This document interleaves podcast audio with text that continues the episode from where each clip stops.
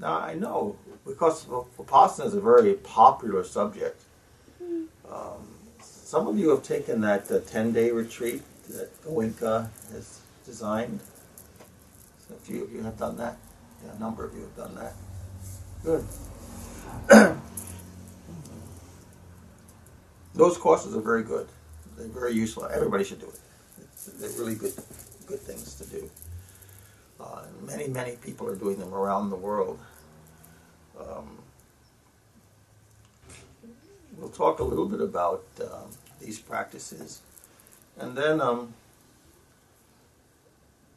there's some um, fundamental understandings that I'd like to bring out that are not brought out that much or as, as much as they should be so that people can be successful in the practice.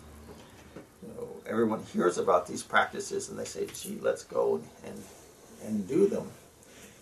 But um, it's like driving a car. When a person doesn't know how to drive, the first thing they do is not to jump in the car. first thing they do is to study. What are the rules? What are the laws of the road? You know, you do a precursor study before you actually turn the ignition and put your foot on the gas. Those precursor studies are immensely important. Can you imagine someone just jumping in the car, some 14 year old child jumping in the car and wanting to drive? It's, it's a disaster. You know, it's just a question of time. You know, meditation is uh, a little bit like that. You, you, there, are, there are preparatory uh, understandings and practices that uh, will allow you the facility to be able to be skillful in mind training or skillful in driving as we're using that analogy.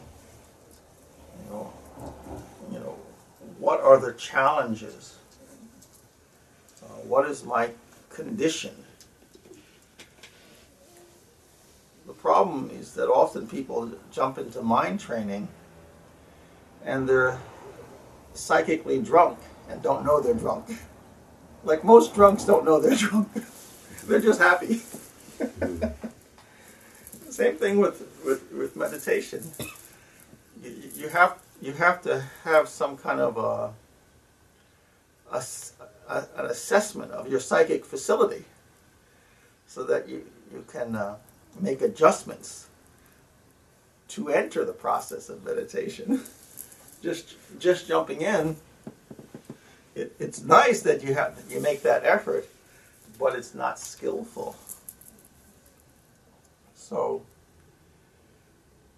when entering this type of uh, mind training, any kind of meditation, Vipassana is just one, one methodology. One has to take a, a look at the nature of their mind. Uh, and, and this is not the, the student's fault because no one has taught you. No one has taught you what questions to ask yourself. So you sort of just jump in headlong. But um, there's fundamental questions to ask yourself so that you can make adjustments so that you're fit for the journey. If I say, let's go climb Mount Everest, and nobody does any training and gets the proper tools, the proper understanding, how many going to make it to the top? Nobody. There's all this preparatory questions. What do I need? How do I use it? You know, how do I apply it in this circumstance, this circumstance, this circumstance? See, so there's a lot of uh, preparatory uh, thinking uh, that has to be uh, thought out. There's a lot of qualities that are needed. If I say, let's climb Mount Everest, and your body is not fit, well, what's your odds of getting to the top? See? You have to have a certain physical, emotional, psychic fitness to even attempt the journey, much less accomplish the journey. So there's many, many things that we must think out. If we if we look at our uh, our mind, everything within the mind is limited. Because mind is not infinite. So you have a limited instrument. The only thing it can hold within it is the limited. See? The limited can't hold the infinite. the infinite can hold the infinite and the limited, but the limited can only hold the limited. So if you're talking about the goal of meditation, which is the infinite, unlimited, how's the mind going to hold that? Not possible. Not possible. So, you have to say, okay, um, I'm using the mind, and somehow using this limited uh, instrument, somewhere in between, a miracle has to happen, and I can touch the unlimited. It's, it almost takes a miracle, but it's a prepped miracle. you know, why does grace come so easily to saints? Because they prep themselves. they're, they're, they're fit vehicles. See? So they're an easy chalice. You know, most human beings, all the grace comes, but they're more of a sieve than a chalice. so it just slips through. they can't hold on to it, hold on to the grace. So, one concept that you have to think about, or let's say, gives a couple of definitions of meditation just to make you think a little bit. That um, meditation um, is a science that brings death to the finite. Meditation is a science that brings death to the finite, or death to the limited. Okay? So then, we have to do an analysis. And we say, well, or let's say meditation is a science that brings death to the definable. See? Another, you should write all these things down. And then you have to say to yourself, if I have, if I talk to my good friend uh, Raj over here, and I say, Raj, how many ways do you define yourself? I say, well, I'm a, I'm a student. Well, I'm a son. Well, I'm a husband. Well, I'm a devotee. See, all, all those are self definitions. And now I'm telling you that meditation is a system that brings death to the definable. Well, I'm a male. You know, well, I'm a citizen. Do you understand how consciously and unconsciously how important these things are to us? And I'm telling you that in meditation, all these things, I love being a son. I love being a father. I love being a husband. I love being a male. You know, that that we have a, a huge psychic investment. You know, I love being a mother. Can you think of the psychic investment we have? And then some meditation teacher comes along and says that uh, that meditation is a death to the definable, death to the limited. Well, that's terrifying. But here's the good part, the easier part. So that's just one half. But it's also meditation is birth to the unlimited, is birth to the undefinable. See? Birth to the infinite. See? Makes you feel a little bit better.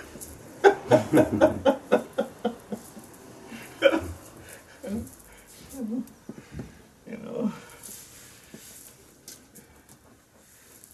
So the teacher was saying on one hand, your favorite meal you're never going to touch again. But then on the other hand, he says, all the meals are yours. you feel a little bit better.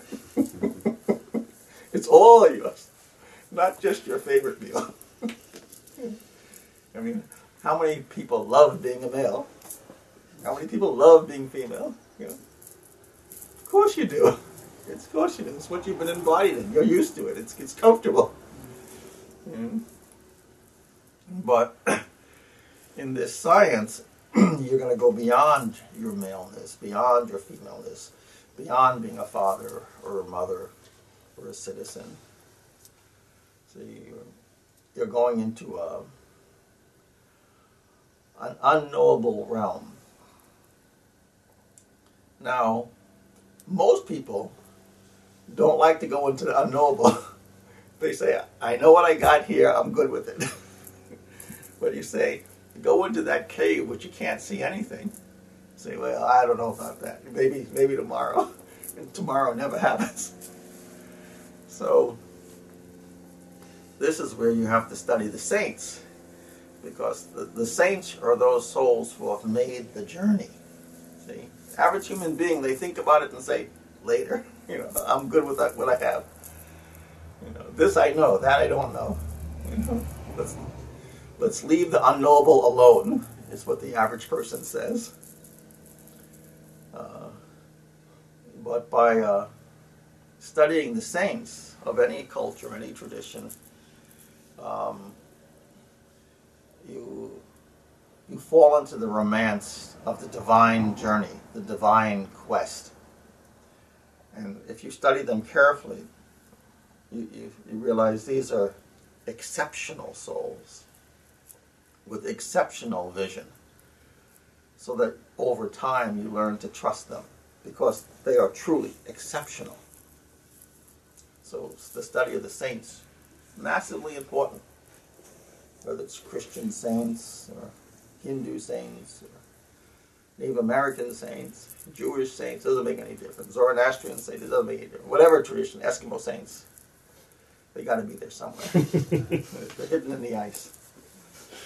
You know, because only if you could find some kind of a mentor can you acquire the uh, courage to go into the unknowable. So you had Lewis and Clark walking across America to to uh, map the country. If the men behind Lewis and Clark didn't trust those two fellows, would they have gone on that walk? I don't think so. They had to have immense confidence in the leaders. Otherwise, no way. Thinking lions, tigers, and bears, you know, I don't want to deal with that.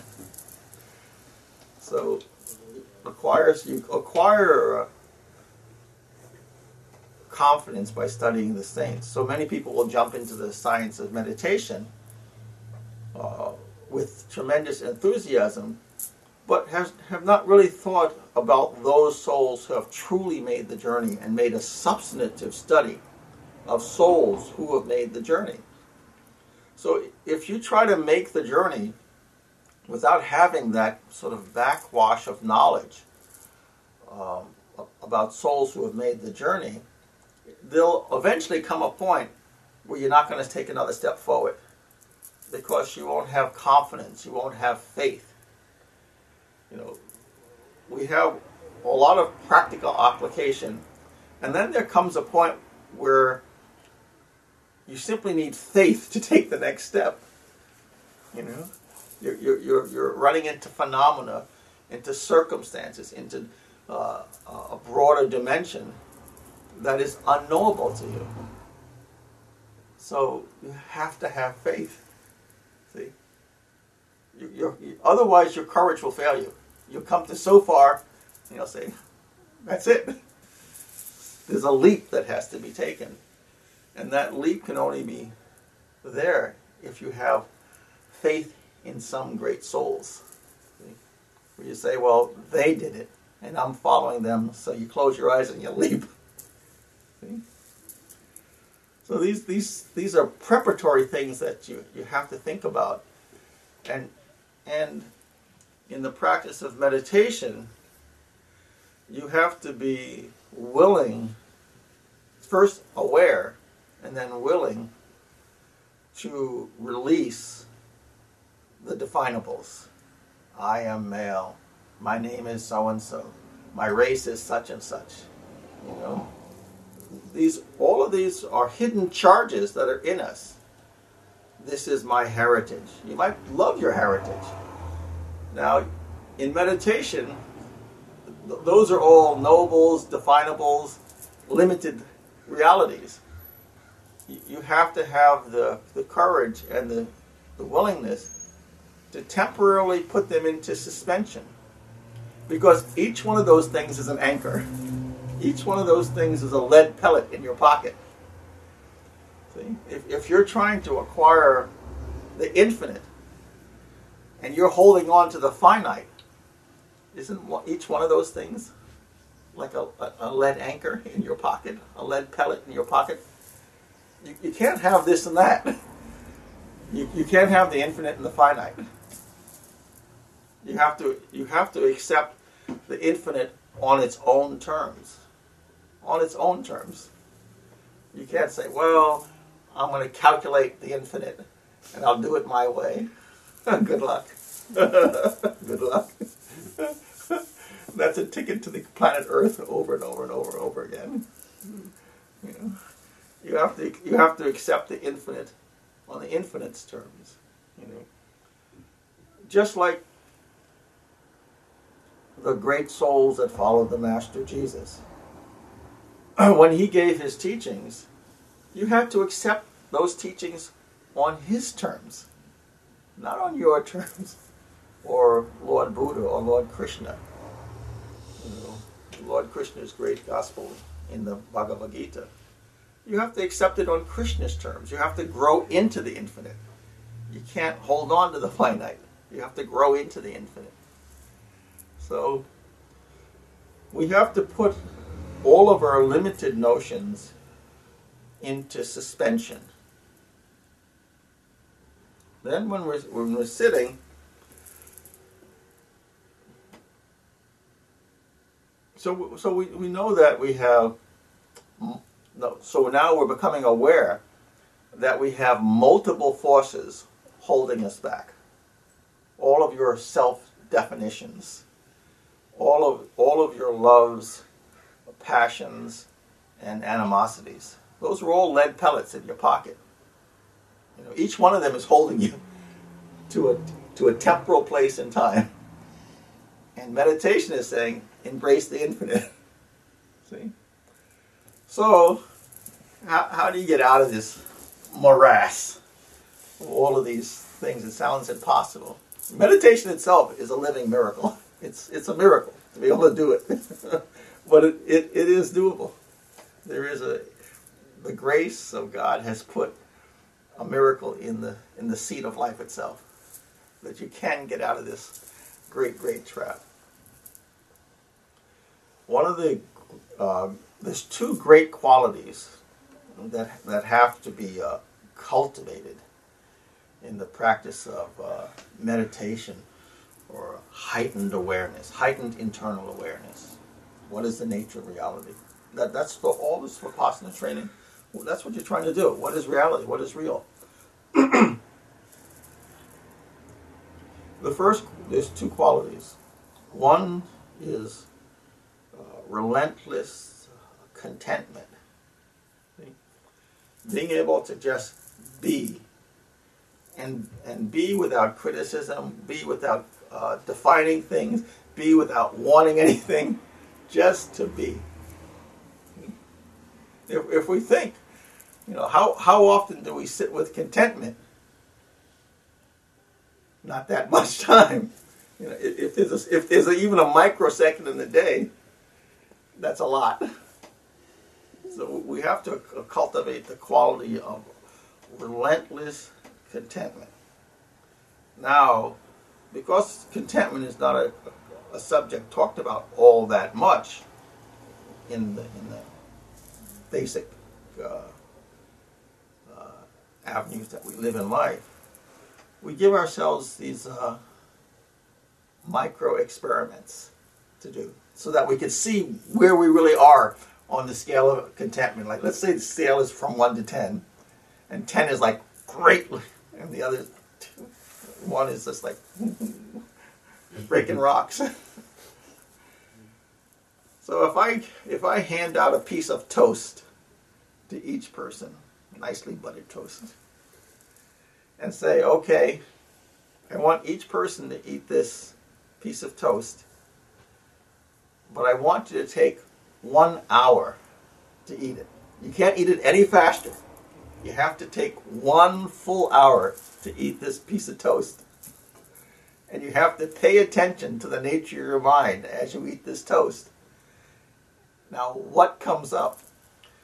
You know, what obstacles arise in that period of an hour when you're eating that toast? If I tell you to eat a toast and take one, one piece of toast, all forms of anxiety are going to rise up in you. You know, to, to, to be able to manage. How long does it take to eat a piece of toast? Three minutes? You know. And I tell you to take an hour. All of those things are the hidden obstacles that arise when you're sitting in meditation, but you're not aware of it. But if I say there's a pad and a pencil here at, at the table with you, and you have a one hour to eat this piece of toast, no faster, then you have to eat the toast. Then you have to say, okay, what is the process of eating a toast? So write down the process.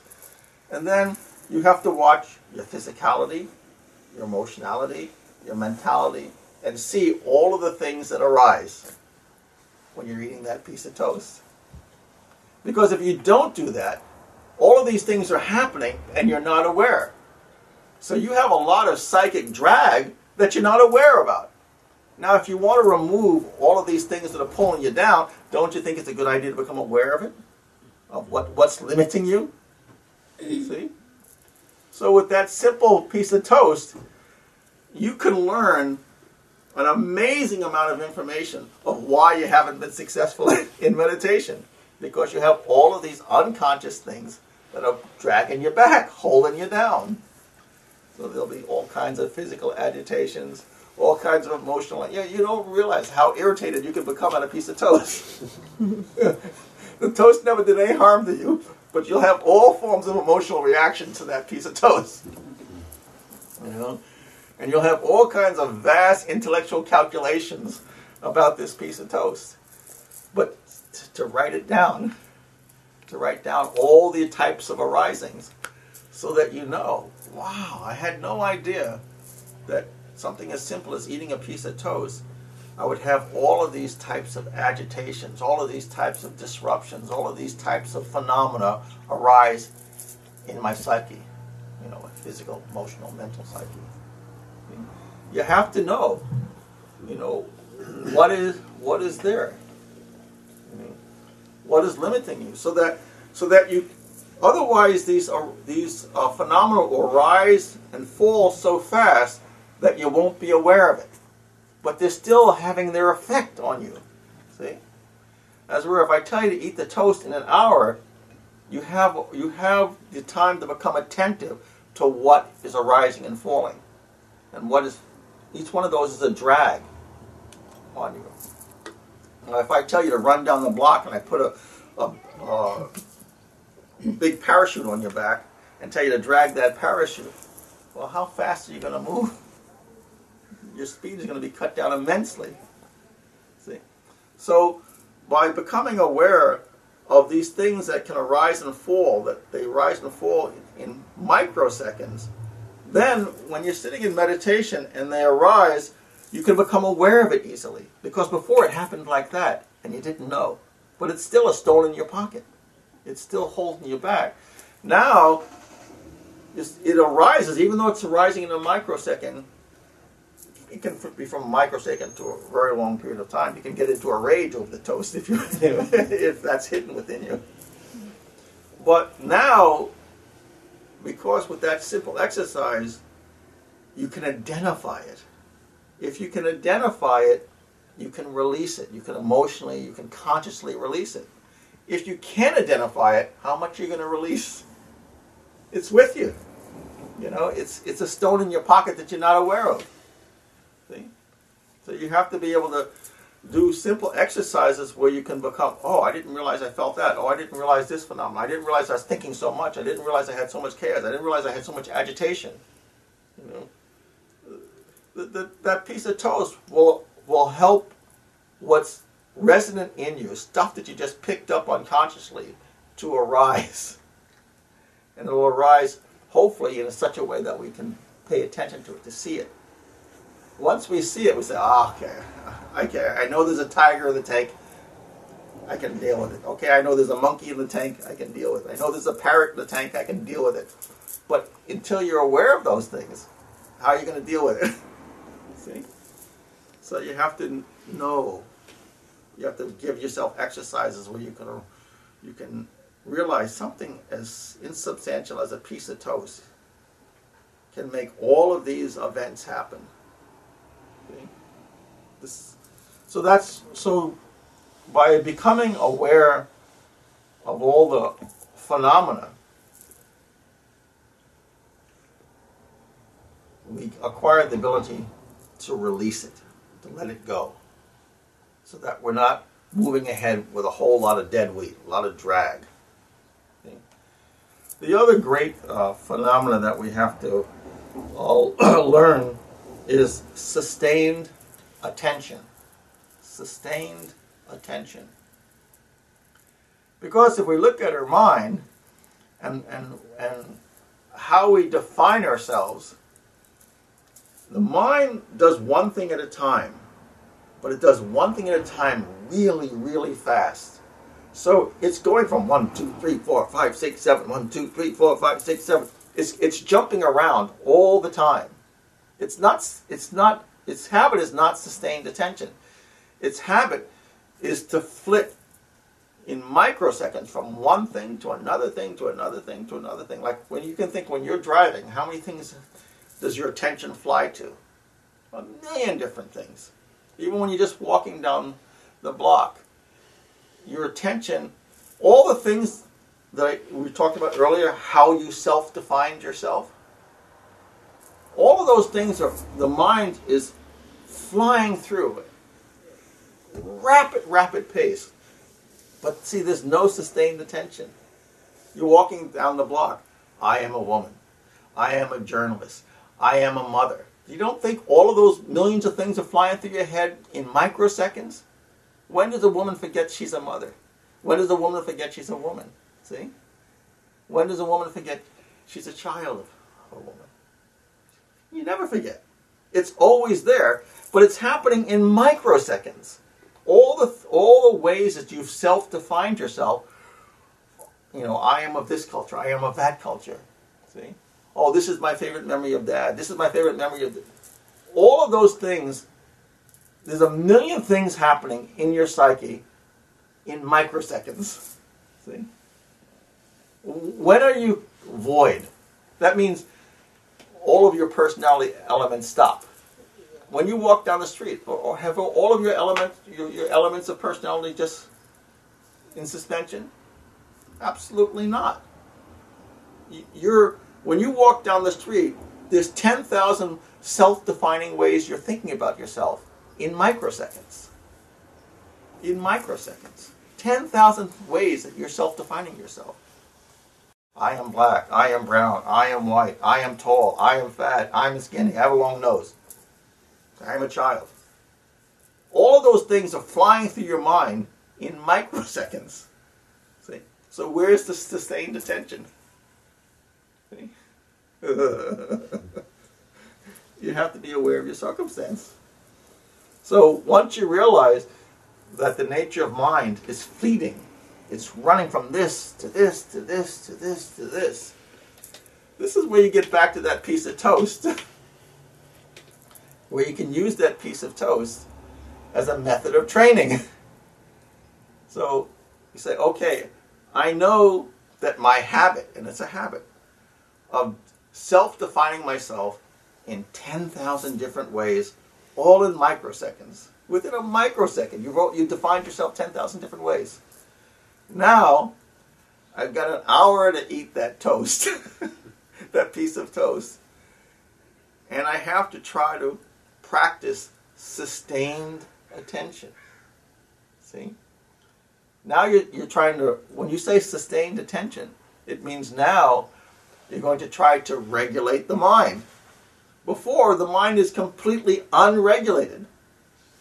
So, in a moment, your mind has flitted across 10,000 different uh, avenues of self definition. You've defined yourself 10,000 different ways in a moment.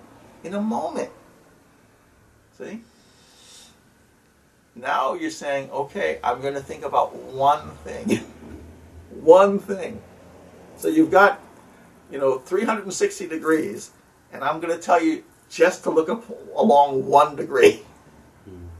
When your normal habit is to transit 360 degrees in microseconds, and now I'm going to say, enough already with, you know, the 300 and, you know, uh, 59 degrees. I just want you to look at one degree. Just one. Now, isn't that going to cause a riot in your consciousness? you know, when you have a when you have a life habit of looking at 360, see, that's going to cause a riot. That's the op. That's where you have all the trouble, where all the difficulty comes. So, so you, you have to acquire uh, an understanding. Why do you read the saints? Because they'll they'll give you inspiration and teach you the value of looking at one thing at a time. Other than that, who else is going to tell you the value of looking at one thing at a time? No human being is. It's only the saints and masters say, look at one thing at a time. Just pay attention to one thing. Nobody else on the planet is going to say tell you that. Everybody else is multitasking, and, they, and that's the norm. so they're going to say, and that's why, why does a saint eventually say to you, God alone? See? He'll give you many, many, many, many different ways of looking at God, and then after you've gone through all this kind of mind training, he'll tell you to stop and say, God alone. Just one thought. one thought. Not 10,000 thoughts. They may, they may teach you 10,000 in the beginning. They'll teach you 10,000 prayers, 10,000 aspects of morality. See, the, all they're doing is giving you mind training, cultivation, and some purification. At, over time, bit by bit, they're going to whittle it down, whittle it down, whittle it down, till your mind is perfectly focused on one thing, and that'll be God, the infinite reality, the truth, the Sat Ananda. See? So now I tell you, okay, eat that toast and pay attention. Now, all of a sudden, that piece of toast goes from a piece of toast to, to the journey of revelation. Because before you were eating the toast in three minutes, boom, you know, I'm good to go. Ch- chug a cup of tea down and you're out the door. Now, you're chewing on this piece of toast and thinking, I gotta make this last an hour. now, because of your sustained attention, you're starting to realize things about that piece of toast that were had never entered your mind at any time in your entire life. Why? Because you're paying attention. Before you just had cursory knowledge. But now that you're, you're spending an hour eating that single piece of toast, you're going to have intimate knowledge. so, in that intimate knowledge, you're going to move from the finite to the infinite. That's the journey you're going to make in eating that piece of toast. In the beginning, you just had very crude, very, very finite uh, uh, perception of that piece of toast. But now, as you eat the toast, you're going to realize that, that inherent in that piece of toast, first is all the crude, but then that piece of toast becomes cosmic. You know, all the elements of the toast, the nature of the toast, the origins of the toast, you know, all the intimate flavors of the toast, and those flavors are tied to the infinite itself. You just have to track it back, track it back, track it back. Something comes from something. And definitely the finite came from the infinite. definitely the finite came from the infinite. It didn't just happen. See? It was birthed in that absolute reality and manifest in a limited form.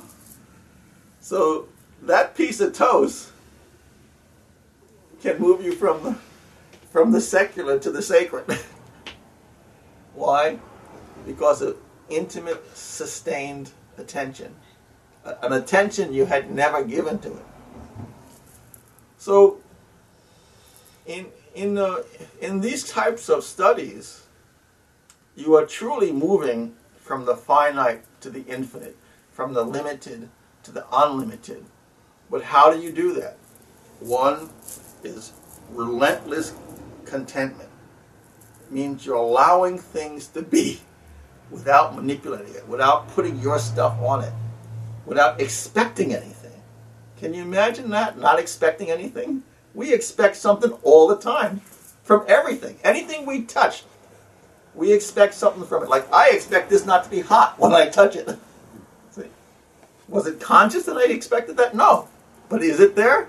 I don't expect it to be hot when I touch it. So I have some expectancy. So we expect something from everything. Now the teacher is saying, be content. Again, another revolution. it's another revolution. Not to expect something from, from everything that we're involved in. You know, we expect it not to hurt us. We expect expected this. We expect that. We expect. We all have these infinite amount of expectations. Now, the teacher says, don't expect anything. Just be content. And don't look at 360. Look just one degree. Just have sustained attention. Can you understand the revolutionary practice of meditation now? Are you, are you starting to see another context of the, of the revolution that you're, you're entering into? It's definitely doable.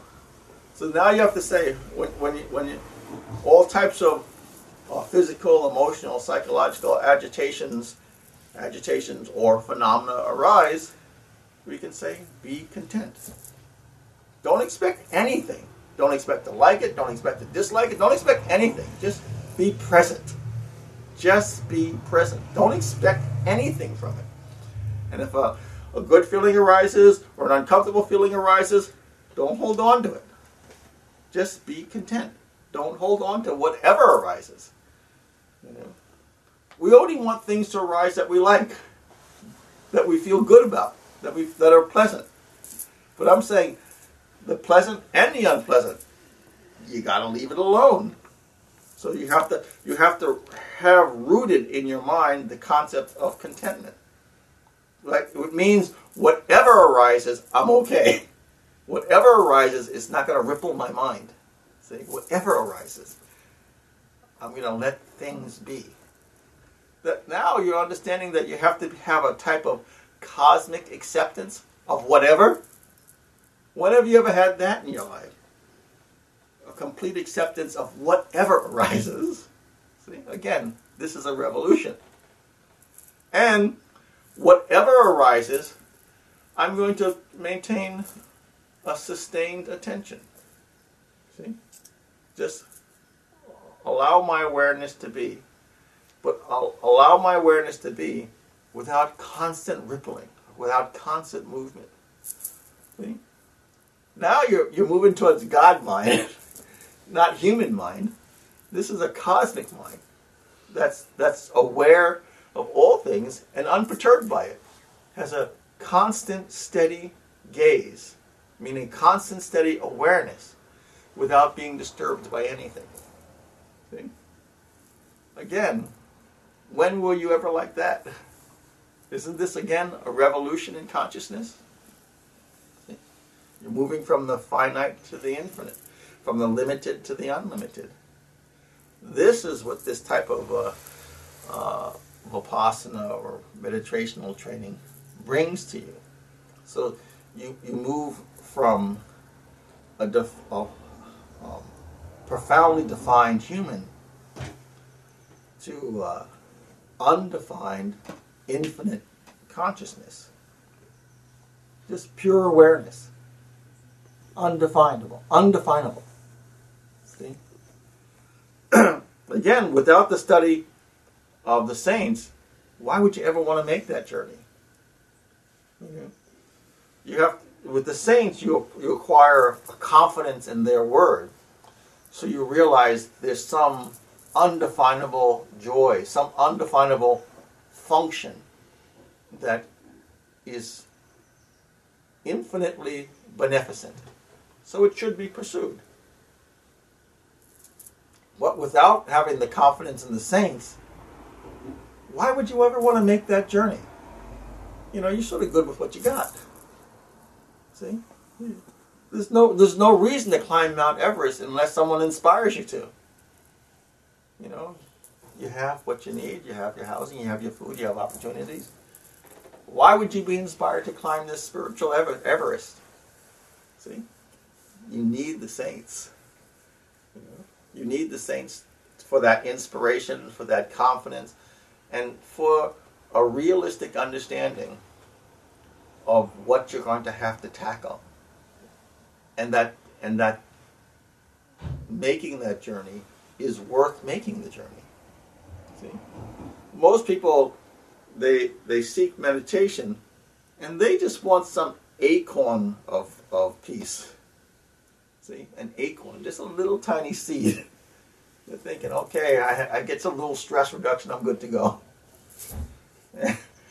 the saints are saying, all this infinite, look out into the stars and become aware that it's yours. You know, you're running around like an orphan, and all that is yours. You know, they're saying that this belongs to you. This creation is yours. But you have to truly get it, get that in your bones. You know, the only reason you, way you can realize this is yours is if you grow into the condition of more embracing infinite consciousness. But with a finite consciousness, you always have an inherent li- li- hmm, limitation. How can that be mine? You know, all that infinite. See, how can the limited mind embrace the infinite? Very difficult. See? So we have to the journey that we take in meditation and vipassana and all the various forms of meditation is a journey through the mind to tame the mind, to pacify the mind, to purify the mind. See? All of these things have to be done. It has to be pacified, it has to be purified, it has to be concentrated. See? And then we take a, a, a leap beyond the mind. Because mind is still limited. We have to take a leap beyond mind in the, in the ancient scriptures in India. The various uh, leaps beyond the mind or various states of samadhi, where there's various gradations of contact with the infinite. See? Must be done, can be done, has been done. See? This is, this is not experiments that haven't been fulfilled. These experiments have been fulfilled. But each person must make the journey through the mind. It's like walking through a minefield. How do you do it? Very carefully. Very carefully. you just try to disturb things as little as possible as you go through.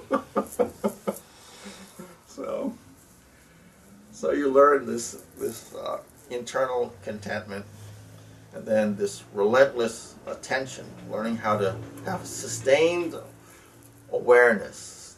You know, whatever the teacher tells you to do, whether it's eat the piece of toast in an hour, or watch the breath, or see some image of God, whatever it, whatever it is, there has to be that, that there has to become a contentment and a sustained awareness on whatever element that teacher has told you. See, all of this is mind cultivation, mind training. It's breaking psychic habits. Why does it take lifetime, lifetime, lifetime? Because we have tremendous amount of habits that are all on autopilot that we're not aware of. How many ways do we define ourselves? And the teacher is saying that you're going from the defined to the undefined. See? So you have to be aware of these things. You know, why do you need contentment? Because you've defined yourself in a million different ways with a million different expectations, and it's all sitting unconscious. A million expectations and a million definitions of self. And the, the antidote to that is to learn to be content. See? Because with every way you define yourself, there's an expectation attached to it. See? So by learning contentment, you're saying, okay, you know, loosen your grip. I am a male, I'm holding on to that. I'm of this race, I'm holding on to that. I have this level of intellect, I'm holding on to that. Contentment is like opening the hands. Let, let cool out a little bit, let go. I am a mother. You know, those are really powerful. I am a father. Those are really powerful instincts. I am a son. Those are really powerful things in, in your psyche. Now you're starting to open your hands. Be cool. let go. Let things be. That's contentment, learning how to sit and just be. All the infinite expectations, open your hands, let them be. Don't grip them. Don't grip them. If you're not gripping them, they can't hold you back. See, they're not lead pellets in your pocket. See? So you can slowly, it's like if you're under the water and you're holding on to all 10,000 lead pellets. Every time you release one of those lead pellets, you rise up a little bit. See? Bit by bit, you break the surface of water, you have this infinite vista of spaciousness. It's all the 10,000 expectations that you've been holding on to. You know, all the 10,000 definitions that you've been holding on to that have kept you submerged, you know, kept you in a limited condition. See, so by contentment, you become more unlimited bit by bit as you release, as you release, as you release. Why does it take time? Because you got a lot of stuff to let go of. See? There's a lot of things that you're holding on to that you absolutely love. It's not good, not bad. You know, it's all part of your culture, part of your society, part of your existence. But you were holding on to a comfort in the limited existence. And now the saints and masters are saying that there's there is an unlimited existence. That's why I often say it's talk about the kingdom because it separates this reality from that reality, the limited reality from the unlimited reality. See? So in contentment, over the course of time, we have to release, release, release. And then we train the mind to be, instead of like a candle, to be like a laser. Or now you have these types of microscopes where in the beginning they were crude and you can just see minor things. We can see bacteria running around under the under the screen. Now we can see the you know the very atoms. That's sustained attention, where you can bear down, bear down, and you can go through the gradations of of nature, from from crude to profoundly subtle. See? And then a miracle happens when you get to the pinnacle of subtle, the leap. The leap happens. There's, a, there's an inherent miracle hidden in life. See? So we go from looking at, you know, biologic, basic biological to all the way to atomic vision. That's what sustained attention gives you. So even in attention, you go through many, many dimensions of awareness. That's why I'm talking about all these spiritual experiences. They're really there. It's, it's all part of nature. There's nothing special about it. It's just it's just what it, what's there. But it's what's there as you have this level of attention, and then have you have a deeper level of attention, and then you have a more a deeper, more sustained level of attention. Each one of those gradations of sustained attention gives you a different level of awareness so that you go through subtler and subtler awareness of the phenomena of, of existence. See? So that you move from the very gross awareness to the very beyond the subatomic atomic awareness. It's because you have this fantastic tool of mind that has that facility. It's simply an unused facility. See? In, in, in mass, it's unused it's used by the saints and the masters, and the masters train humanity to use the facility of mind to the greatest ability, and then to be able to leap beyond mind. When, when mind is perfected with perfect sustained attention, the phenomena of samadhi arises, which is a leap beyond the finite, leap beyond the limited, a leap beyond the definable. See? Mm-hmm. All, all doable, all doable. But you have to understand all the things that hold you back. So, the two concepts that you'll have to hold on to relentless contentment and sustained attention. Sustained attention. See? Not so hard, huh? I have a question. Yes, my dear. How can one bring the mindfulness and, of course, the elements that you talked about in a in any job setting or in any kind of even as being being a student at school to um, a job any any kind of job setting healthcare to IT you know how can you bring this powerful practice of mindfulness in your everyday um, job setting that that's a very good question and the answer is that you don't start in a challenging situation. Because if you, if you take it to school or if you take it to work, that's a lot of challenge. Or you take it to the context of your family life. There's a lot of challenges to be able to say, I want to be mindful at work. I want to be mindful in my family setting. I mean, that's, that's too difficult a challenge to take on right away. My suggestion would be start with a piece of toast. when there's nobody there to bug you, no one there to distract you. So you have to learn to build your muscles, your, your psychic muscles, when there's not a whole lot of other things and obligations. So you, this is a really practical question. So you, you make a, a time. Let's say start with once a week. You don't want to overtax yourself because this is big stuff.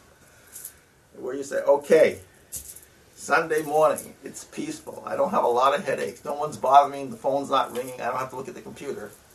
I'm going to take two hours at 10 o'clock. You know, and I'm going to have a piece of toast and I'm going to pay attention. Or I'm going to have a cup of tea and I'm going to pay attention. See? So you, you, you have to start these practices in an unchallenging situation. Otherwise, it's just too much.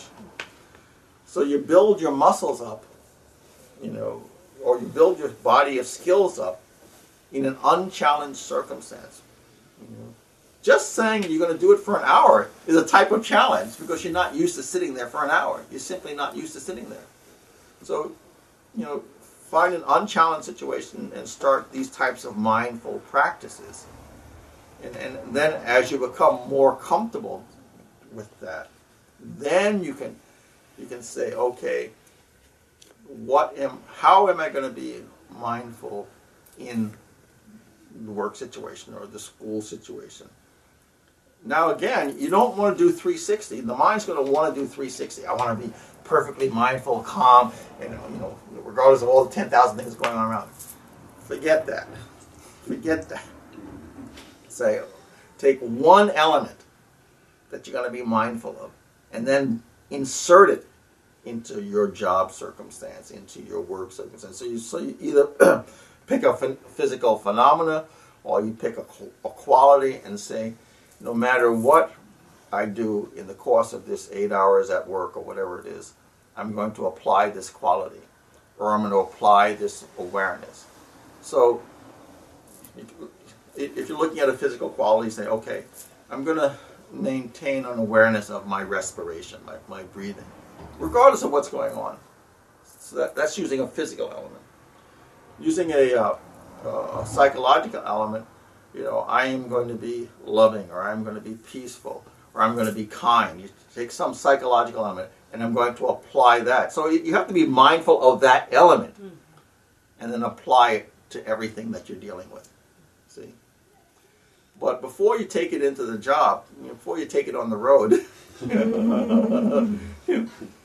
take it to your kitchen table, you know, and work work out some strength there, because sitting at the kitchen table will offer you enough challenges without all kinds of other people and elements. You know, so or or or even something this whether it's a piece of toast or, or just sit at the table. And I'll, I'll tell you, one of your best friends are these little timers. You know, people say, "Oh, it doesn't mean anything. I won't use it."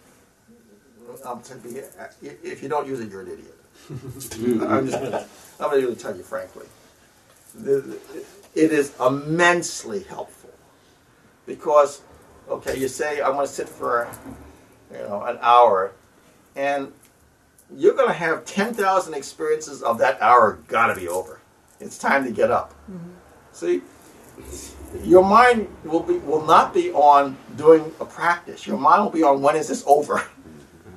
See, so let this handle that question. You know, it's over only when it rings, and that's it. Mm-hmm. No matter how much you think about it, how much you know time has passed, forget about all that. I mean, all your energy is going to go on onto the clock of, of when can I get out of this exercise. So just hand this little, punch a little hour in, your two hours, whatever you're going to do, and let the clock deal with that. So that issue is off the table, and then you spend all your time. You know, even if you sit there and say, "I'm going to sit at this table for an hour and a half," and I'm going to observe, and I'm not going to get out of the chair. I'm going to observe everything I do in this hour and a half. I'm just going to observe. I just want to know what's going on. That's plenty of challenge. You know, that's mind training. Because if you get up, immediately all the 360 is going to come in, and you're going to be multitasking. You know, you know, 10 million miles an hour. You know, exercise is over. Now, if I tell you to sit in the chair for an hour, sit in the chair for an hour and a half, and just pay attention to everything that happens with you Every phenomenal arising that happens with you, just pay attention. You know, one, you're going to learn a lot. Two, you're going to go through a whole lot of discomfort because you you're not used to any kind of sustained attention. You're used to 360 attention. You know, happening super fast. You know, so you're like a monkey with all kinds of bananas to grab onto. You know, that's where all of a sudden you have to sit down and just me. You know, mm-hmm. and you know, and you start to see all the 10,000 gradations of nonsense we're going through, and you're actually paying attention to what you're doing. You know, you know, you were thinking you were really beautiful a moment ago, and like, hey, now it's like not as pretty as I thought. Mm-hmm. See, it's a type of mirror that you have to take a look at and to see all the stuff that's going on that you haven't been aware of. It's sort of been subconscious or just a little bit underconscious, you know. But because you had so many other things, even though there are things to be addressed, you could be easily distracted to other things that are more pleasant. See, that are easier. See? So you have to just learn just to be. And you'll you'll you'll realize how many levels of unconscious discomfort that you carry with you all the time that you simply don't address because you have other so many other diversions. See? So by being aware, you can solely address the issues. You can put these things to bed. They don't stay active. They're always active if you don't address them. See? So by sitting and becoming aware of all the quiet arisings of things, you can say, okay, these are things I have to find some resolution to. We have 10,000 unresolved issues. Well, are they going to go to bed unless you resolve them? I don't think so. You know, they're going to they're going to maintain their functionality. See?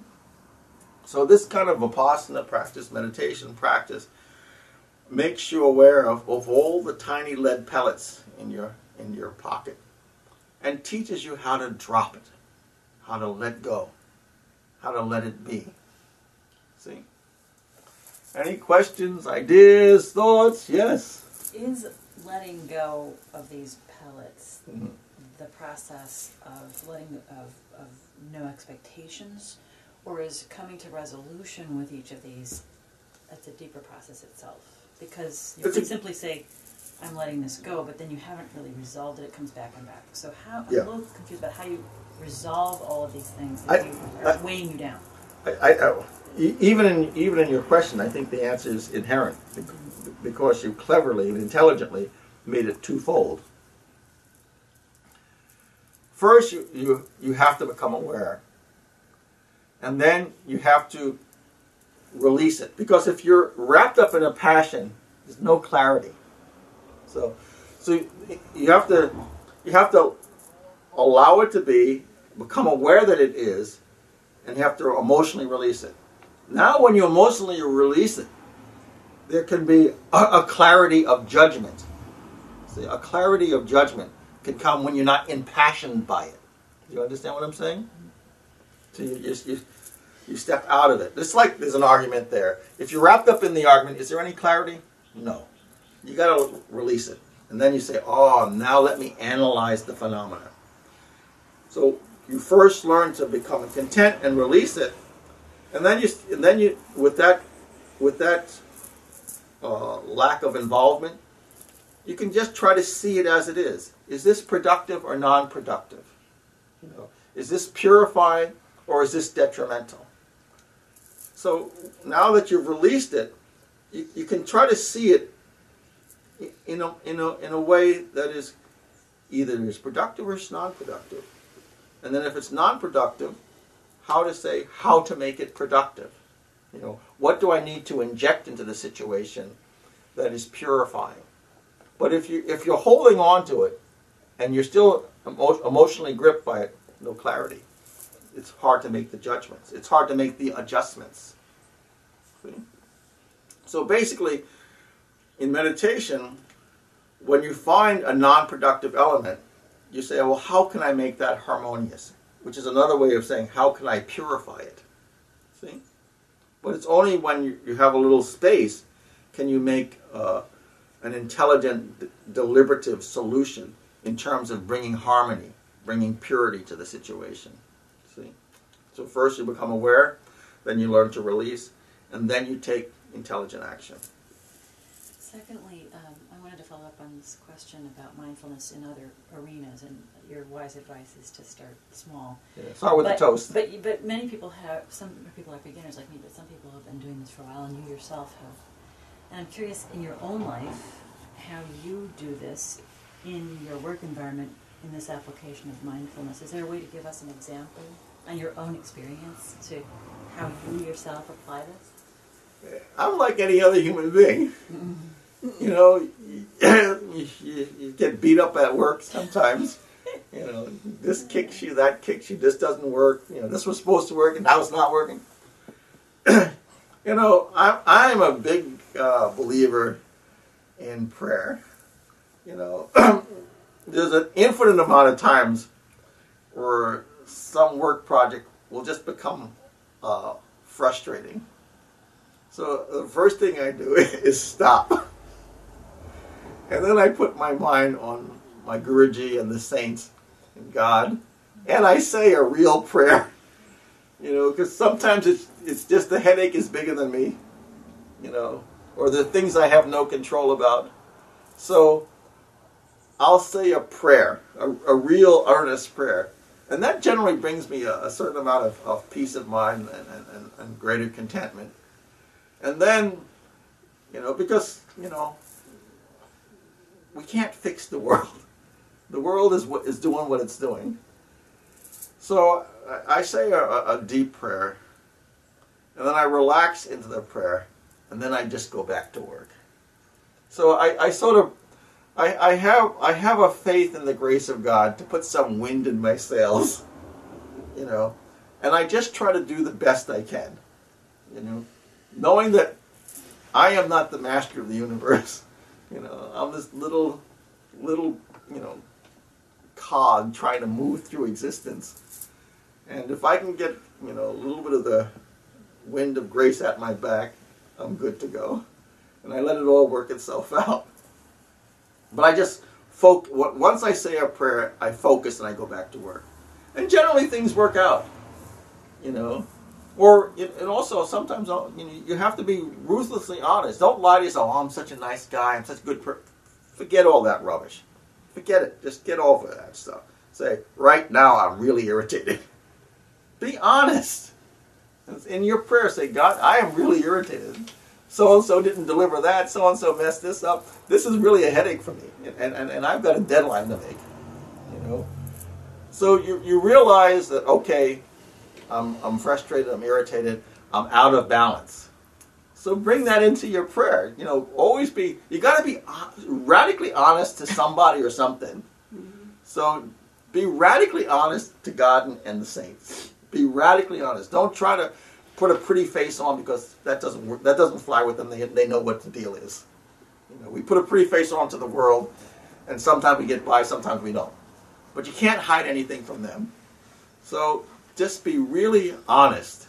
You know, and that is giving you the habit of being honest. You know, and trying to see things for what they are instead of trying to put a pretty face on it. Say, God, I am so annoyed. I am pissed off. I am this. I am that. Whatever language you want to use, it's okay. You know, uh, please bring some peace to my heart, and please let me do this this project with some honesty, some integrity. You know, so that whatever my contribution is, it's been a good thing. And then focus and go back to work. That's what I do.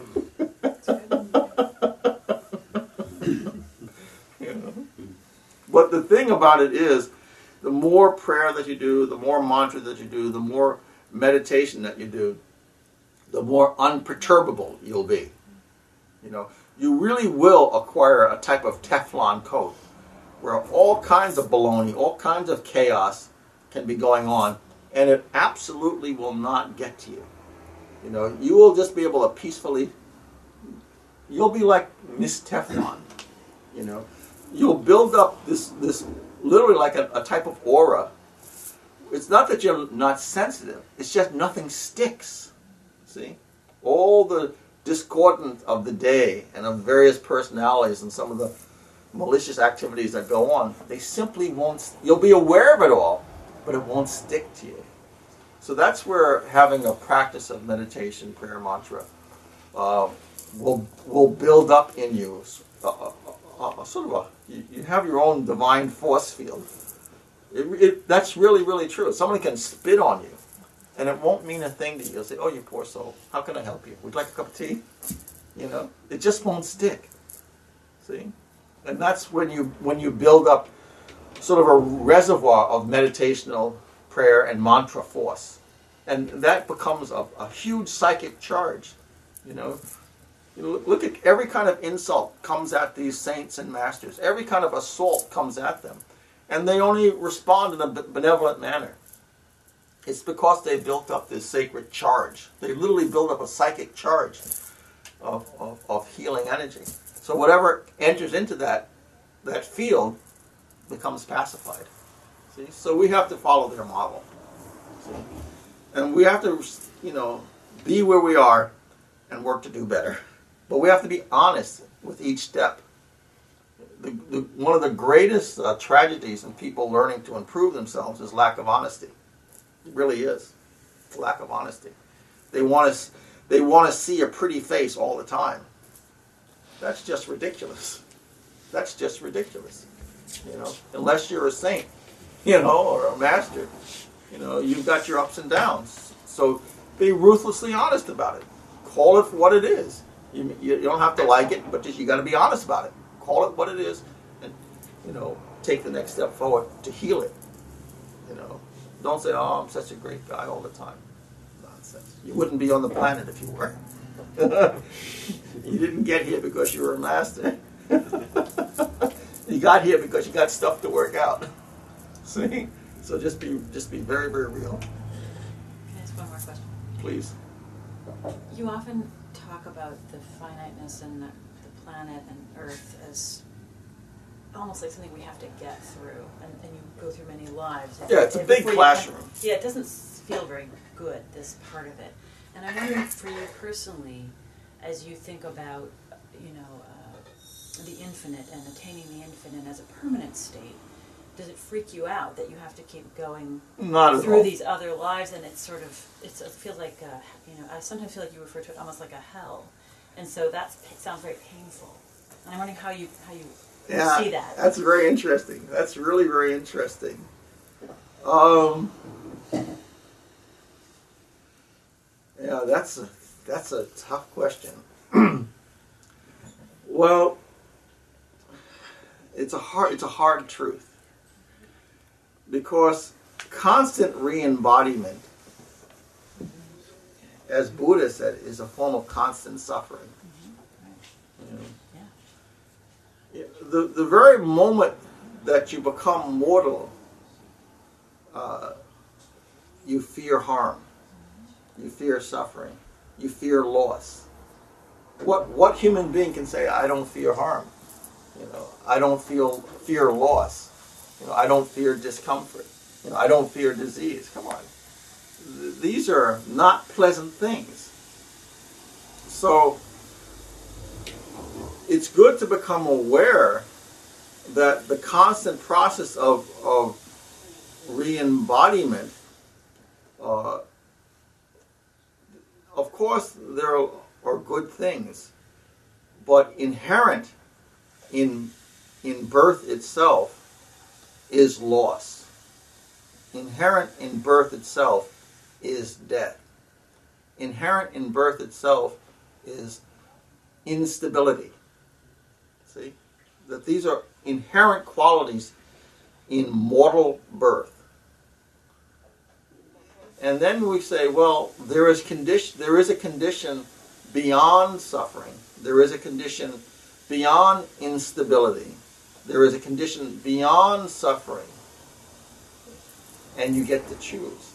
So it's only by saying there are conditions beyond uh, these limited conditions, pain and suffering and loss, to say, okay, I, this is a type of cosmic trap that I'm in, and I'm now ready to get out. It's when, when you acquire the, the understanding that no matter how much good stuff is going on, there's a whole lot of not so good stuff, a whole lot of suffering going on inherent in nature. You know, everyone is born. You have a mother, the mother's going to die. You have a father, the father's going to die. See? You're going to have children. The children, every moment, are at risk. Isn't that a form of psychic suffering? When you realize everyone that you love is every at every moment at risk. You don't know whether you're going to see a person one minute from now. You just don't know. That is a form of suffering. Now, when you can say that there is a condition beyond suffering that is that is stable and that is infinitely beneficent, then you realize that that then you say that's the quest to get beyond suffering, to get beyond instability, to get beyond limitation. See? That becomes the quest. So you say, okay, I'm caught in a cage. How do I get out? You have to realize that this is a type of massive psychic cage which is has inherent pain and inherent instability. But there is a way out. There's something outside of the cage. See? So that that becomes the quest to get outside of the cage. See? And then we, we take the testimony of the saints and masters as our compass. If we take the testimony of human beings, that's like one inmate in, a, in an asylum talking to another inmate in an asylum. They're, they're both working at profound deficits. And they're both in, an asylum. You know, they're locked in not getting out. The masters and the saints were in the asylum. And they say there's a better way. So, it's, it's the guy outside the cage I want to talk to, not the guy inside the cage. See?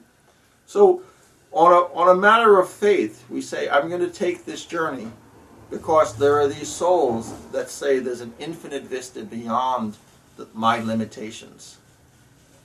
That, that, that is part of my inheritance.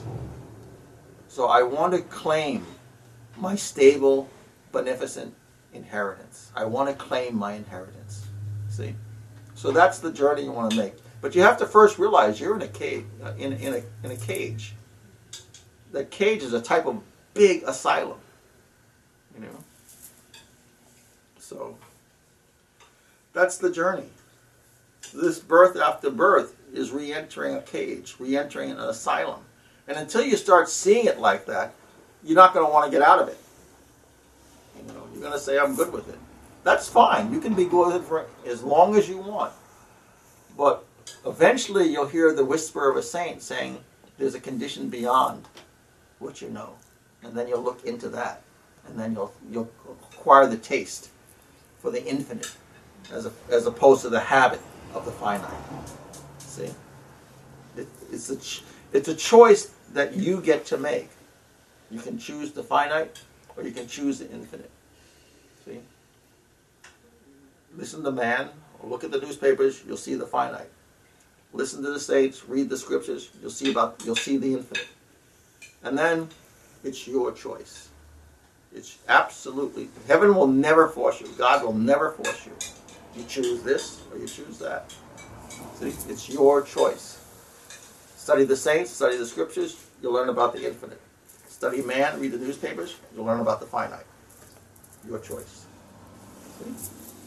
But it comes a point where you, you say enough already. enough already. And plus, the, the truth is, after you practice enough meditation to start to see through the world, to see that, holy mackerel, I never realized that most of what I'm looking at is a bunch of baloney. That it's like insubstantial nonsense. You actually get that feeling in your belly. Where you see, you can see the rising and falling, and, and you can see the, uh, the, the this this uh, sort of macabre theater going on. That you say you really get the feeling enough already. You know, I've been that, I've done that. I've, it's I, it's so old now. You, you really get a feeling of I want out. I want out. And then you attach yourself to the scriptures and to the masters, and you walk the path. You walk, you, walk right out of the cage. But it's not easy to get out. There's all kinds of locks. There's all kinds of limitations. There's all kinds of things that we're carrying in our pockets. They say you go to God naked. That means stripping yourself of all those limitations. You know, God sent you perfect, and then you picked up a bunch of stuff. You have to let go. And, and as long as you're holding something, there's limitation. The only, uh, eventually, it's God and God alone. That has to be in your physical body, in your emotional body, in your psychic body. God and God alone.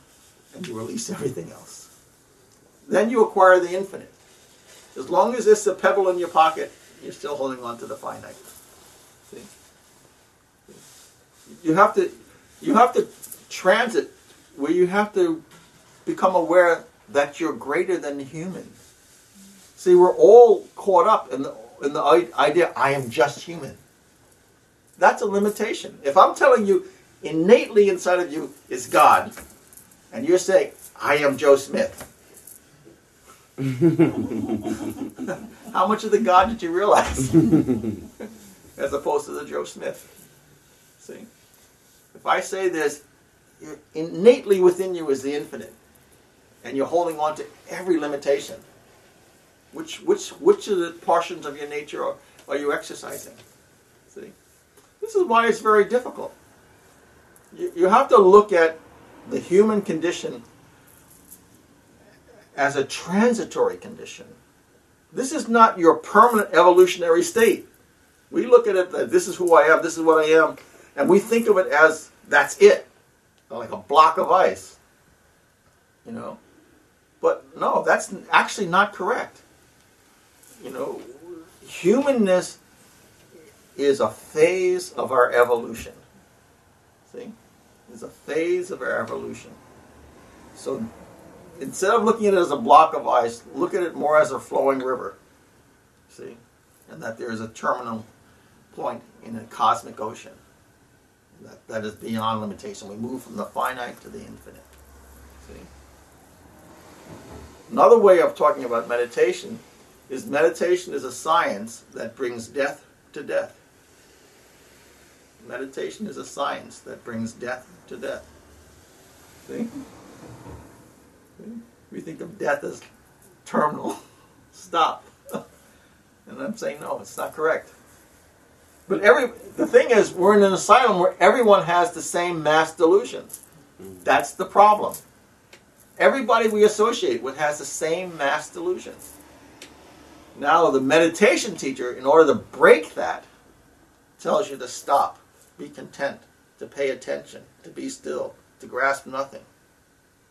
So that, that's that's a revolutionary practice. That's really revolutionary because that's not what you're practicing all the rest of your your existence. You know, it's just to stop, to be a, be content, to have sustained attention for a prolonged period of time. That the prolonged period of time is so that you have time to get past your stuff. To to be able to have time to drop all your stuff, all of your limited conceptions. See? So that you can break out into some area of freedom or grander vista. That's why meditation people who are really serious keep going. Because in in in their practice, they go from vista to vista to vista, and each one is grander. So when we come back to regular common consciousness, we know for sure. There's no more doubt in our mind. We know for sure that this is a really limited state. And a lot of it is a bunch of baloney. I hate to put it that way, but it's true. When you sit and all of a sudden you go from this dimension to a broader dimension to a, and you're, you're getting to experience the phenomena, the greater phenomena of those different dimensions, you all you start to really if it becomes just a fact in your mind that everyone that we know and associate with is living in a peanut shell. They're really living in a little tiny shell. But because they're in a bag of shells, everyone thinks it's good. You know, but when you when you do this and you start to break your your your habitual limitations, we have habits. And each one of those habits is a type of limitation. When you can get beyond that, and you go from grand division to grand division to grand division to deeper and deeper and deeper insight, there comes a point where you know that this is just one dimension of phenomena. This is not the world. What we experience is not the world. It's a fraction of the world. See, that's what you really learn. That everything that you're experiencing is just a fraction of the world. It's not the world. Everyone around you thinks it's the world. It, it, this is what it is. No way. No way. And any meditation teacher will tell you that. No way. This is just a fraction. So you go beyond, go beyond, go beyond. The problem is, is that you have very little support because all your friends, all your family, all your people, they're still living in the little tiny asylum. They're not, they're not practicing these things where there's grander and grander vision. So who do you talk to? Who can you talk to? See, that's the problem. See, so you, then you then I say that you have to have the desire or the notion to to join this this uh, fellowship, this fellowship of saints, so that we're comfortable with this common society. There's a high, there's higher societies than this, so that we say, okay, now I can't talk to this way. My mother, my brother, my sister, my friend. No one's going to want to hear this. But in my heart, I can want to join that association, that fellowship, and move from grander and grander to grander vistas. Now, you're not going to be, even your husband, you may not be able to talk to about it, your wife. This is a quiet, solo, personal journey into the infinite. See? And you have to understand, most people don't want to climb Mount Everest. See?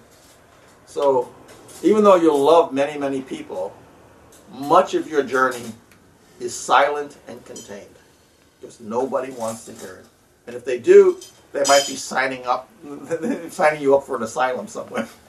they don't want to hear it. You know. One time, many many years ago, I started to talk to somebody about uh, some experiences, and their eyes got big and their faces got plain, and I realized, oh my God, sorry, keep your mouth shut because it, it, was just more than they could compute. You know, and I just realized, honey, just keep your mouth shut. It's, you know, at, at best they think you're mad. So just leave it alone. Just leave it alone. You know? And a number of the people at the table were friends of mine. so it's just like, okay, all right, you know, just keep your mouth shut and get on with your business. So that's, you know, you just have to understand. If you're really lucky, you have a, a traveling companion, a, a good friend, or a wife or a husband that understands the journey. But that's generally not the case. that's generally not the case. Generally, it's a quiet solo journey.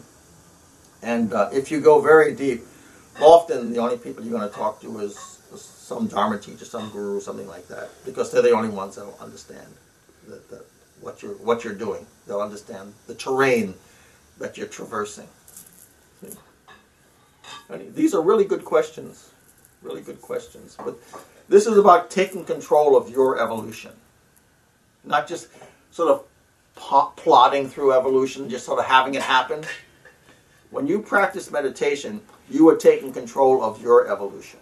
See, you, you've, you've taken that project on, as opposed to just letting, you know, natural selection and evolution sort of push you forward.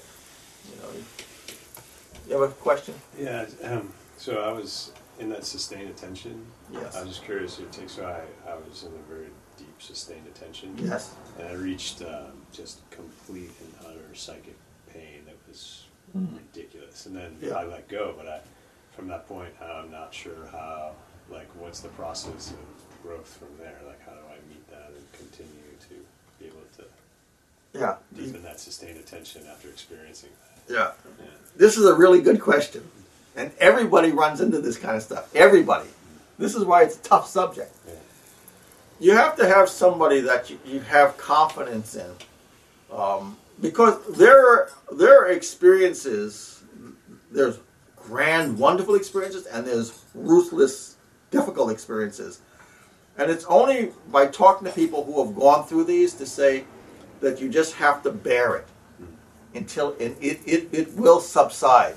That it, it is not an infinite condition. It, it, it has its own limitations. And you just have to be able to have the courage to bear it and to pass through it. And once that happens, it can it will never have the teeth it had.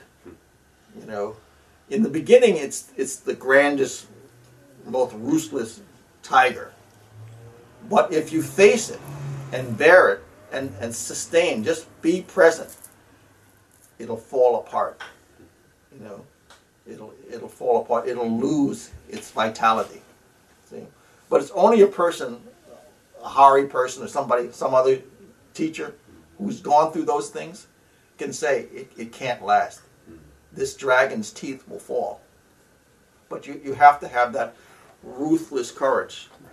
And it, this is a fact. It takes ruthless courage. You can't be weak and do deep meditation. No, no way. No way.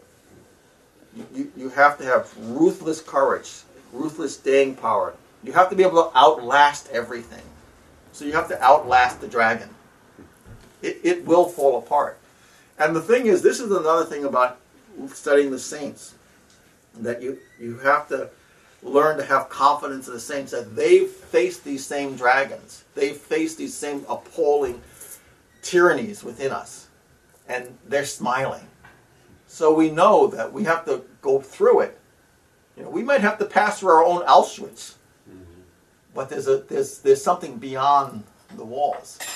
And we'll get so it's it's by that relentless the faith that the, the saints have sustained and maintained and gotten beyond it, so will I. You know, I, I grasp my Im- immortal heritage, and I will persist. Some, that's the word I used to use sometimes in my meditation. Yeah. That where something was too much, I would just say, "I will persist." That makes uh, me thank you because my uh, well, it was a, a, very long time. I was. It can stop you dead in your tracks. I, I was over nine hours, and then finally I was like. Yeah. But that helps, thank you. Yeah. An- another way to soften that blow, because meditation is fierce, but a- another way to help you is by practicing mantra. Because then all the energy of the spirit will flow through you via the mantra and, and give you much more sustaining power to, to face it. Because in the beginning, you're trying to face it purely using your own psychic power mantra and prayer, that's like calling in, you know, the cavalry, you know, and they will, they, they know exactly what you have the, what nut you have to crack, you know, what you have to face. And that becomes a powerful sustaining force that allows you to persist until that phenomena falls away. See? So that's what I would, would do. See? This way you have to talk to people who have had these things. You know, there are experiences that will absolutely terrify you. That you know, like I tell people sometimes, there's sometimes I have no idea when I open my eyes why I was still alive. You know, just the phenomenon was so fierce that you really don't know why you're still alive. I mean, sometimes you actually do this, like I'm still here. you know, it sounds wacky, but it's true. You know, but it's because of these other practices of prayer, uh, of, of, of mantra, and complete reliance on the guru. Hey, Guruji, you know, help me out here. You know, this is more than I can bear. It breaks breaks these shells. Yes. So one of the things you mentioned that tie us down is uh, expectations. Yes. And uh, expectations are stronger when the relationship is, you know, more intimate, right? The more intimate it gets, the stronger expectations are. Um, example would be like a husband and wife relationship, you know, expectations from each other or boyfriend girlfriend kind of relationship. Those are the most intimate, so Mhm. stronger expectations, and those are the things that tie us down. So what what is the way to get you know like a like free free from those or you know Okay. Uh, on the physical plane, the, there's normal expectations that are fine. You know, civility, taking care of one another, basic morality, no problem.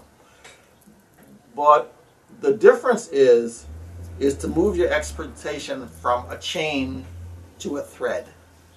See, the chain is like I demand you behave this way, as opposed to a thread where I am connected to you. I have these feelings, but I don't depend upon them. See? Not, so you can have expectations, but don't absolutely depend upon them. You have to say, I am an individual uh, uh, element of God flowing through the world, completely self sustained. And this is where the teaching of 10,000 comes in. I've had 10,000 wives. I've had 10,000 husbands. I've had 10,000 children. If you think this is the only one, then it's like a big, big, big, big, big deal. And you're, you're holding on to that relationship with a chain. But when you realize I've been 10,000 sons, I've been 10,000 mothers, see, I've been 10,000 lovers, see, then the context of the, relationship changes. So your, your relationship is I want to be sovereign, whole, and healing. And in that, bring Dharma to this relationship, to this relationship, to this relationship. So that you're, you're now in the pos- position of becoming consciously thinking of yourself as whole, not in need. See, whole. So that your relationship with your wife or your child or your significant other becomes two pillars. See? Where you can stand, you're not like this, you're like this. See? And then your job is to, to help spread wholeness. See? That becomes your whole psychic reality, to spread wholeness, which means to spread Dharma. See? So your, your relationship becomes based on Dharma and not on all kinds of emotional constructs that may be all gradations of unenlightened. See? But you have to remember, this wife is one out of 10,000. This child is one out of 10,000. You you have to keep the context. See? It's not the only reality, the only wife. No. She's one in 10,000. You're one in 10,000 husbands. So you have to realize that. So you have to say, okay, if I'm one in 10,000 husbands, what's really, really significant? What's really, really significant is the dharmic en- energy that I'm manifesting in this one expression. See? You're not the only one. You're one in 10,000. so the teaching of 10,000 is one of my favorite teachings mm. because it keeps the context. You know, it keeps the context.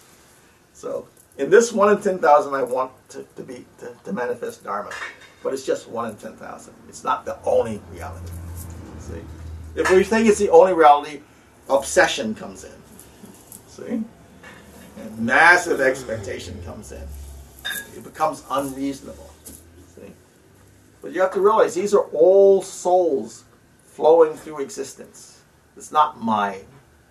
Forget the word my. My wife, my child.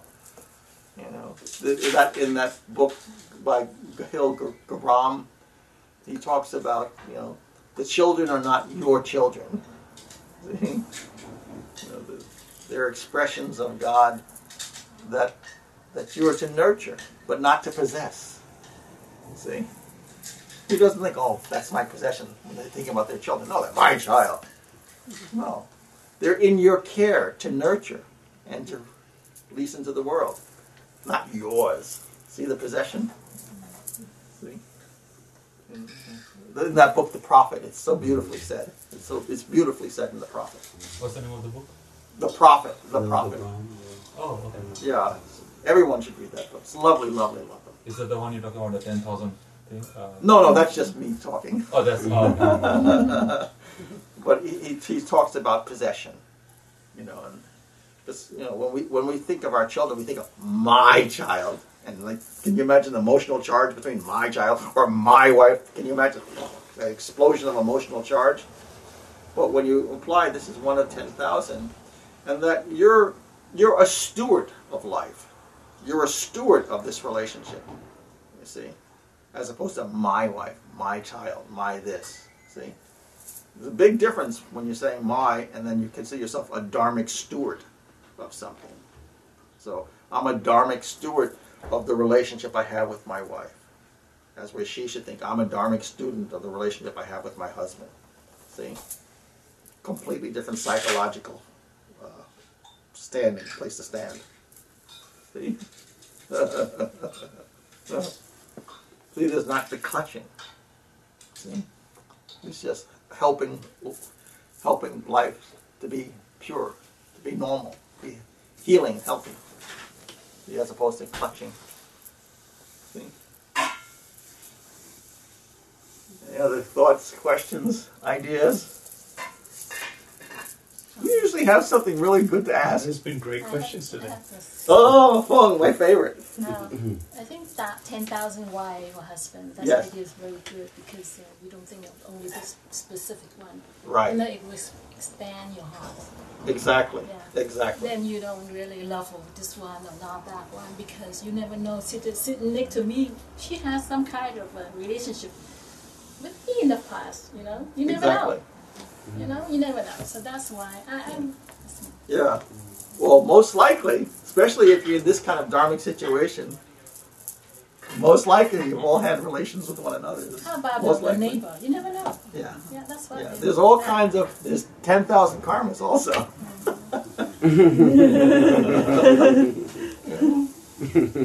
so, you know, these are all the things to, to think about. You know. Uh, yeah, so th- that that you move from that multiplicity to one. So you, you have, see, Master Jesus, Master Buddha, uh, Master Krishna. They had one relationship with life. One relationship. There was no divinity, no no chopping up, duality or divisions. That's the word I was hunting for. They had one relationship with with life itself. And that's what we have to grow into. That's why Dharma is so important. Dharma helps us to develop one relationship with life. What do you mean one relationship? Meaning kind, harmonious, healing, growth. It's one, they, they had one expression, uh-huh. and these are the fruit of that one expression. They had an, an infinite, absolute love. They all did.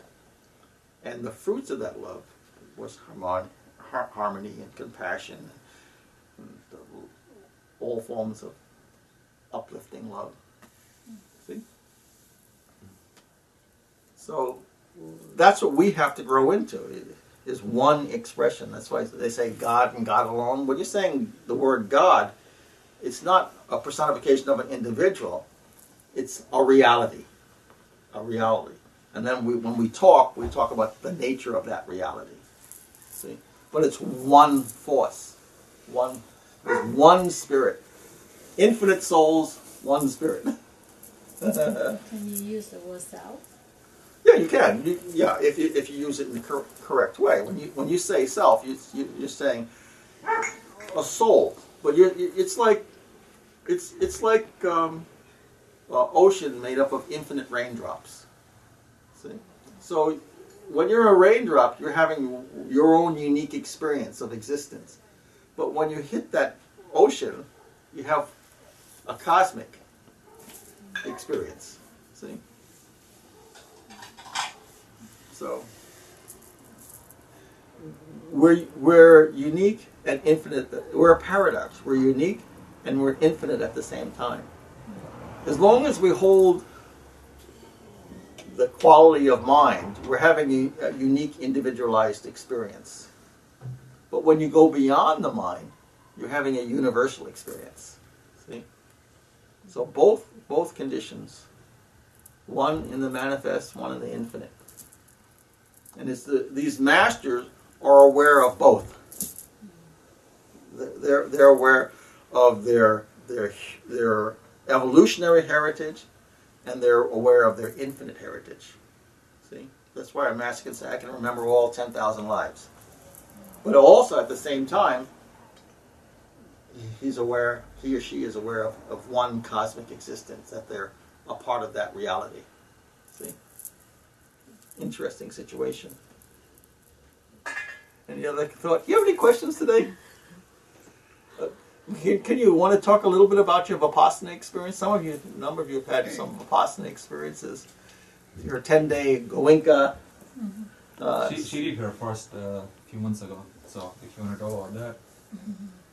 you, you want to spin the camera around and, and because they went into the laboratory. This is a, you know this Goenka laboratory. you can just shift it around. And I would, and also, uh, what I'd like is that that'll help inspire people to do these types of intensives. You know. Okay, I'll talk. Then you can You talk. start there. So uh, personally, I, I I've been going uh, doing this for many years. Yeah. Uh, and I think uh, there are many things I like about like about it. Yeah. But um, I'll I'll say a few. So the, f- the very first thing I like about that is um, the part of going away and leaving everything behind, and you know, don't worry about your phones or internet or anything, right? You just go away for ten days and uh, sit in the woods uh, quietly and observe silence. So that's that part makes it very attractive for me because I like that setting. So Yeah. it gives you the right setting. Uh, I remember you always say, you know, the environment, uh, right? So that, Yeah. Environment's big. so that gives you the perfect environment to practice. So that's number one. Um, the retreat itself, I like it. The whole schedule, it's it's very conducive for the practice. Yeah. Uh, that's good. Um, the teaching is priceless. Um, you know, Buddha's teaching is very uh, it's very practical uh, and uh, it makes a lot of sense to me. So you know, uh, in daily life, life also. So I I like that. Um, and um, overall, I think that particular retreat. I mean, you know, those ten days, uh, I like them also because they are not commercial. They are like, you know, they are they're on a paid forward basis. So Yeah. there is no strings attached. There is no expectations from you know students. Some you know some people donate, some people don't, but it doesn't matter. It just Mm. keeps going. So I like that also. So you know, it makes me gives me the freedom that you know it's nothing commercial. It's nothing you know Yeah. nobody's benefiting from it in a wrong way. Right. So it's a it's a good thing. So that and I think in particular the whole teaching that's the now core part of it which I, I absolutely love. Uh, I think it has given me a lot of clarity and uh, uh, you know I think it's it's one of the one of the best ways to achieve the freedom. That's what I feel like. So Mhm. you know. Yodi. Um, so this was my first experience ever. Yeah. I heard a lot uh, about it from him, like uh, from you. I hear about it, and then from people and from books. But uh, when you actually experience it, it's it's a life changing experience. Yeah. A lot to learn and a lot to actually implement in your day to day lives. So Yeah. like you even mentioned today that it's not just about the cage there's a bigger picture uh, Yeah. and that's what the uh, a part of teachings included that that because we as individual we address ourselves like i me myself right and uh, it's basically life is about a lot more uh, in a bigger picture than just us ourselves. And uh, um, and like we say that we are atta- there are a lot of attachments uh, that we experience in our lives but and which are not wrong but uh, being attached like you said like um, that example of being having a thread uh, defining um, rather than A like chain. A chain Mm. um, it, it's it has a great deeper meaning in it and Mm. it it would be very nice to be able to learn and implement that uh, to achieve that uh, and uh, it did make a lot of difference i mean the uh, bring changes to my day-to-day lives Mm. like we said that during our work and all we get so agitated and there's a situation that arises but the way we can control our own mind mm-hmm. because it's all in our mind. Uh, it's when, when we create our own judgments mm-hmm. that oh this is wrong that is a judgment in our mind which mm-hmm. makes us angry or which makes us feel happy about it. And basically to have that control on our own minds it's how it will impact our own lives. And to be able to be in peace it's totally on our, in our own hands in our own mind. Exactly. The more we understand that Yeah. and in your previous uh, sessions also you mentioned like in your talks that uh, it's all about how we judge others it's nothing about the other things doing that uh, uh, uh, to anybody else but it's our own judgments which with which we actually achieve happiness peace or agitations or unhappiness Right. Right. it was a great experience and that whole 10 day thing was really important to understand that, that to go through that process of sitting for that long uh, longer period like you said having a toast in within in one hour like and you feel so much like you know there are impatience Yeah. you want to you you find it tasty you really want to eat it but you can't Right. and stuff like that. So it's like sitting there for hours. Like you, you, you say, yeah, I can meditate like 15 minutes. I'm becoming regular, this, that. But making you sit there for hours, Yeah. It, it is really trying your patience. But then ultimately you understand how important it was. Uh, otherwise you wouldn't understand the actual outcome of it. Right. It's like the eating the toast in 10 days. Yeah.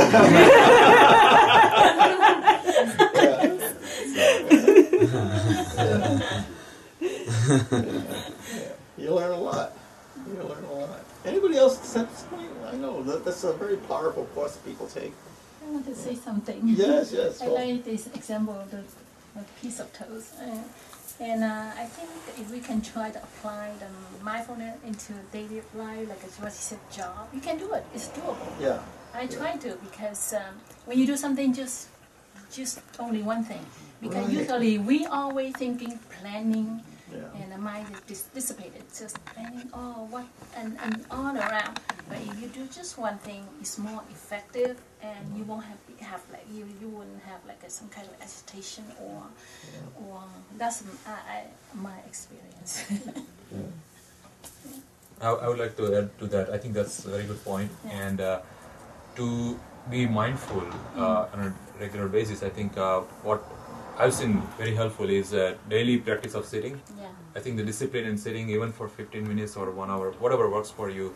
If you sit on a regular basis, that sitting can translate into your regular activity where you can be more mindful. Yeah, yeah. So it's actually you know practice Yeah, time, like where you you know make yourself Stand more, stronger. Not just only sitting. So yeah. Yeah. Not just only sitting. Everything in driving.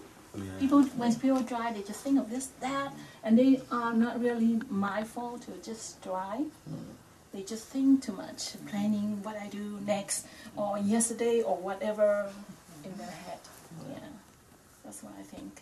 One thing at a time. Yeah, one thing at a time. Yeah, yeah. Yeah. I think um, uh, Sylvia. for my, my first um, 10 day sit, I actually had a lot of resistance, and that whole story you were saying, or you, you were talking about um, uh, trusting that the saints have done it before was really key. And in this case, I wasn't necessarily thinking the saints, but I had several friends who had done it and gotten Wada out of it Yeah. who had encouraged me to do it.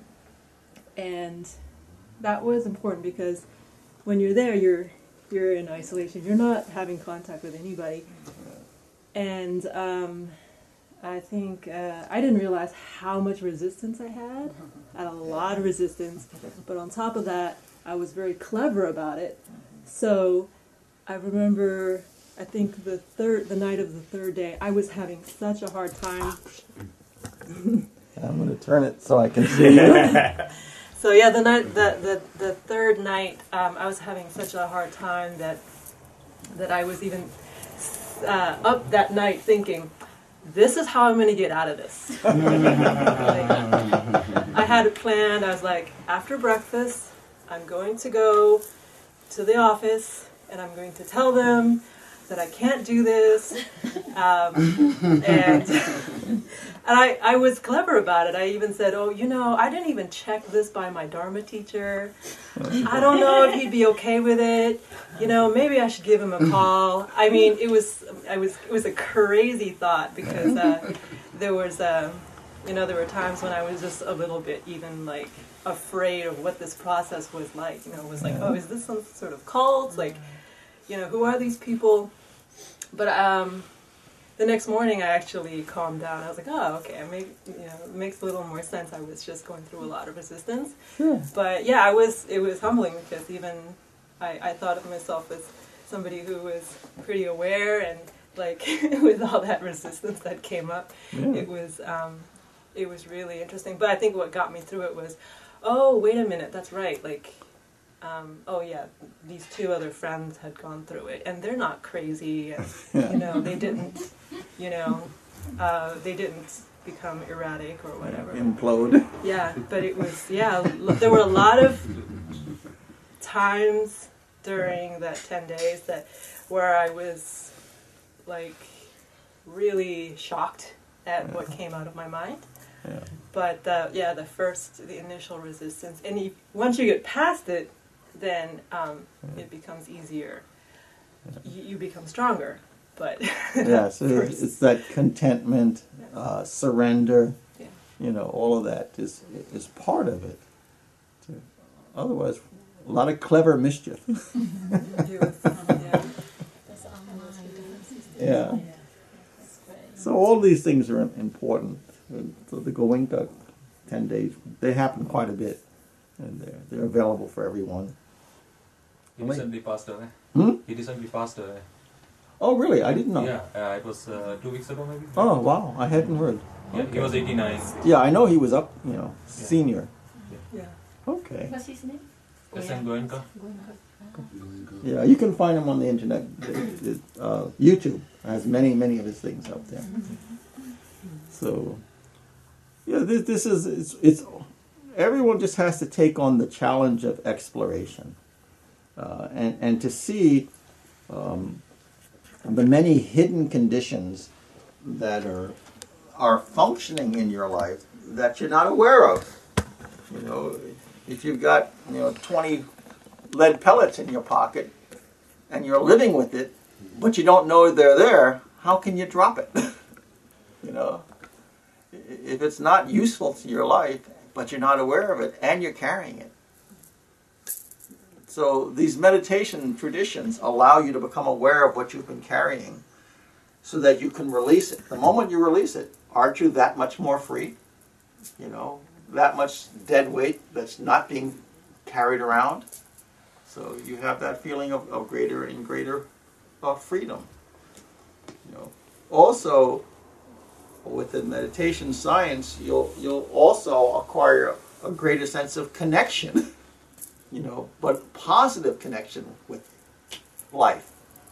You know, not so defined in your limited, uninformed psyche, but a, a vaster connection.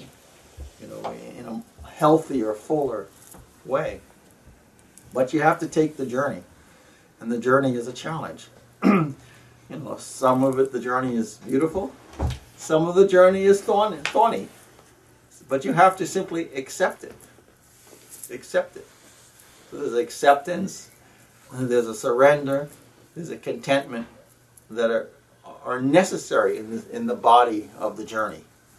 You know? If you do that, you, you do the hard work, you come out the other end a whole lot happier, a whole lot happier, a whole lot less bonded held down, shackled. You know, the, the these practices are, are really freedom practices. These, they, it really is. Meditation is a freedom practice, but you become aware of the chains that you yourself have constructed, and that's the tough part: is becoming aware of your own self-constructed chains and then releasing them. But as you release them, freedom, freedom. So again, you're moving from the bound to the unbound. You know, this is what this is what you're doing. So what we'll do is we'll chant the Om three more times.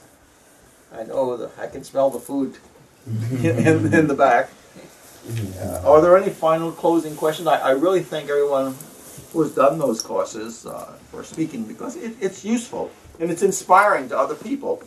Uh, one, become aware of them, and two, to pursue them.